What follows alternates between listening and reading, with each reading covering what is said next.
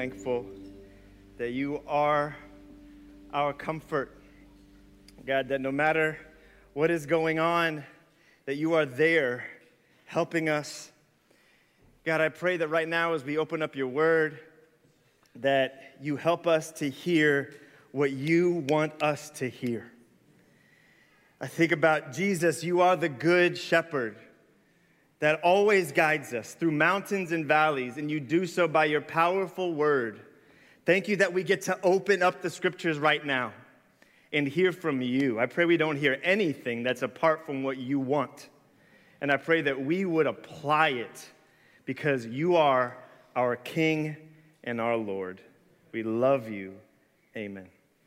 Amen. We're going to continue our Sermon on the Mount series, and uh, it's entitled In Atlanta as It Is in Heaven. Looking at the teachings of Jesus is such an amazing thing. And this particular point in the series is actually a sub series that Michael Burns started last week because there's these three passages that kind of flow from the same vein, the same line of thinking, uh, having a private victory before you can have any kind of a public victory. And so there's these three elements giving to the needy, prayer, and fasting. Uh, that in that day and age, and even still today, can be a very public thing. But Jesus is like, it starts right in here. It starts between us and God. And so today we're going to look at prayer. Uh, I'm going to share some things that have been helpful for me in understanding this passage. And then we're going to do a lot of praying. Uh, I feel like that makes sense. If we're going to talk about prayer, let's put it into practice. So let's go ahead and read the passage. This is Matthew 6 and verse 5. And when you pray, do not be like the hypocrites, for they love to pray standing in the synagogues and on the street corners to be seen by others. Truly, I tell you, they have received their reward in full. But when you pray, go into your room, close the door, and pray to your Father who is unseen. Then your Father who sees what is done in secret will reward you. And when you pray, do not keep on babbling like pagans, for they think they will be heard because of their many words. Do not be like them, for your Father knows what you need before you ask Him. This then is how you should pray Our Father in heaven, hallowed be your name. Your kingdom come, your will be done on earth as it is in heaven. Give us today our daily bread. Forgive us our debts as we also have forgiven our debtors. And lead us not into temptation, but deliver us from evil. For if you forgive other people when they sin against you, your heavenly Father will also forgive you. But if you do not forgive others their sins, your Father will not forgive your sins. It's very intense, hard hitting teaching from Jesus. And we're going to talk about forgiveness, but let's start at the beginning and break down a couple things. So, this word hypocrites, right? We, we heard it last week, we'll hear it today and next week. Uh, this is a word that we use in modern English, right? Um, and it's, you know, usually we're talking about someone who says one thing and does another. They don't practice what they preach. Someone will be like, honestly, this is one of the biggest critiques of Christianity today is the hypocrisy in Christianity. Someone says like, "Oh, I follow Jesus," then you see them doing something they shouldn't be doing, like they're up in the club or they're, you know, they're they're gossiping or they're lying or they're like, "You shouldn't yell at your kids," and then like we yell at our kids, "Oh my gosh!" And it was like, "Hey, that's hypocritical." All right, like why you got to be like that? Don't be a hypocrite. Like that's usually how we use it. And, you know, rightly so. We need to back up our life of following Jesus with our actions and not just talk about it, right? But Jesus here, it's interesting because this word hypocrite is taken directly from the Greek word uh, hypokrites, which literally means an actor on a stage. We know from history and archaeology that the Greeks had this very well developed cultural practice of theater, drama, tragedies and comedies, and uh, a lot of these amazing theaters are still well preserved today. I think many of us have been over there and have seen some of these places. Um, and so we know that you know, this culture spread all throughout the Mediterranean region, including where Jesus is, is preaching and teaching at this time. And so people understood when Jesus said hypocrite, he was talking about someone who's trying to put on a show.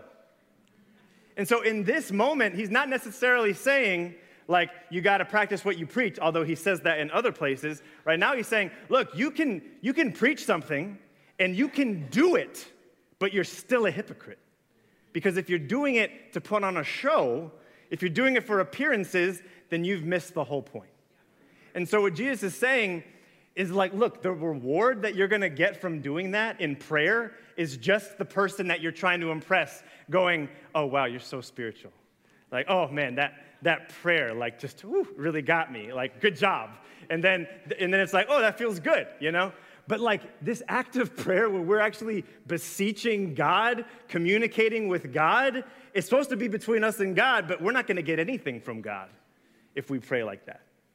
And again, public prayer is not bad. We see Jesus praying publicly, we see the disciples praying publicly throughout the New Testament. That's part of it. But he's like, whether it's in private or in public, if you're doing it for other people and God is not your ultimate audience, it's completely pointless. Except the little good feeling that someone says, Oh, wow, you're so spiritual. Good job. It's like, that's not the point. And honestly, it's very ironic that I'm standing on a stage right now. and, and it kind of it kind of looks, you know, the, if you look at the auditorium, it's kind of maybe designed because of the Greek influence on the Western culture, right? And so if, if you were here last week, if you were here today, you heard me pray publicly. And so I constantly have to check myself why am I doing this? Is God my ultimate audience? Or am I trying to impress other people? Even as I'm speaking, am I doing this so someone says, good job later? And, and the devil constantly tries to get me, and probably I'm not alone in this, to be about appearances and be about getting that feedback from other people. I am merely here as a fellow follower of Jesus trying to help us understand prayer. Jesus really needs to be doing most of the preaching today, amen? And so we need to constantly be checking ourselves. And a good friend of mine, Chris Haddock, uh, many of you know him, pointed out this, this phrase to me coram deo. It's, it's from Christian theology, taken from this line in Psalm 56. It's a Latin phrase that really summarizes the idea that we as Christians are living in the presence, under the authority, and for the honor and glory of God. That that sums up what our life is about. Because as Christians, we do a lot of things in public. And you can't be a Christian alone. We talked about that before. You got to be in community. It, it's, it's interacting with other people. That's what a lot of what we do is. But Jesus is saying if you're doing it merely for other people and it's not for God, like it's, that's not what it's about. And we constantly need to be checking ourselves in all of this because, again, the, the communal aspect is important, but who is our ultimate audience? Let's continue to keep that in mind. So Jesus invites us into what's called the Lord's Prayer. And one thing that, that hits you right off the bat is it is a very communal concept, that it's our Father. It's not my father, it's not your father. You ever, if you have like a sibling and they say, like, oh, I talked to my mom, and you'd be like, what do you mean your mom? like, that's our mom. You know, that's offensive to me if you do that. Um, and so, it, like, this is what Jesus is inviting us into this type of prayer. And this, this idea, just a couple things on, on some of these lines. Hallowed be your name. We don't say hallowed very much, but another way you could say it is let your name be honored. Let your name be honored as holy. That's the appeal, that your kingdom come. Remember, we talked about this when we introduced our series that the kingdom of God is the rule and reign of God that I, that we would be under the authority and direction of the King. That that is our prayer. That in our life we're living out His will. In the lives of our community, that's what we're about. And just as in heaven, on earth as well, it makes me think of the Garden of Eden. It makes me think of heaven and earth overlapping. That we're trying to allow His kingdom, His heavenly kingdom, to be right here among us in our communities, in our families, in our neighborhoods, etc. And then it's interesting, give us today our daily bread is the only kind of supplication or request in the prayer in a lot of ways. Obviously, we're going to read later in the Sermon on the Mount that asking God for things is a, is a really great thing, really important thing. But in this moment, the posture of this is God, just give me what I need. You know, the Israelites were given manna in the wilderness for that day. You know what I mean? It was each day. And if they took more, they're trying to like, I need more. It's like, no, that didn't work like that. Like it seems to be calling back to this idea of God, just, just give me what we what I need. You know what I mean? And, and then, you know, I think about how Jesus, he, uh, he lives out, forgive us our debts as we've forgiven our debtors so much. Was Jesus not all about forgiveness? You know, Marty Solomon points out in the Bema podcast that a lot of the elements of the Lord's Prayer were common in Jewish prayers of the time, except for this line this line of forgive us our debts as we also have forgiven our debtors. This is something that Jesus is introducing that's kind of a new thing. And I think it makes a lot of sense why he then follows the prayer with this teaching about forgiveness. That if we don't forgive each other, we can't have a relationship with God. Think about the weight of that reality. And it doesn't even say if you forgive your brothers and sisters. It just says other people. I mean, this is everybody who will ever do anything wrong against you. If we're not willing to forgive, then we have no part with God.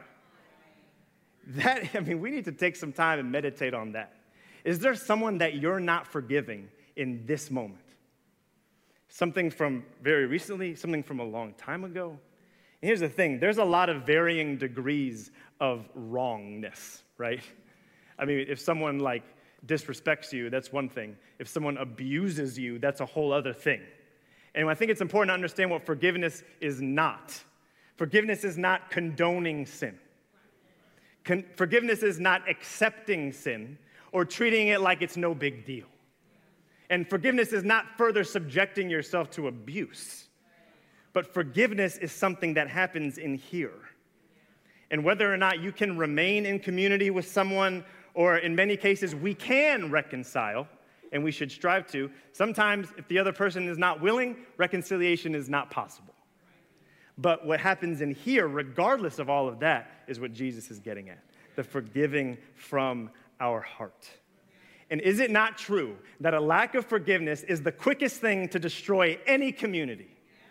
If you're in any relationship with someone, you know if you're not willing to forgive that person, that relationship is going to fail. It's just a matter of time. If you're dating and you haven't experienced that, wait till you're engaged. If you're engaged, you haven't experienced that, wait till you're married. If you don't have kids, haven't experienced that, wait till you have kids. I mean, no matter what the life stage, and the older you get, the more you need to forgive. You know what I mean?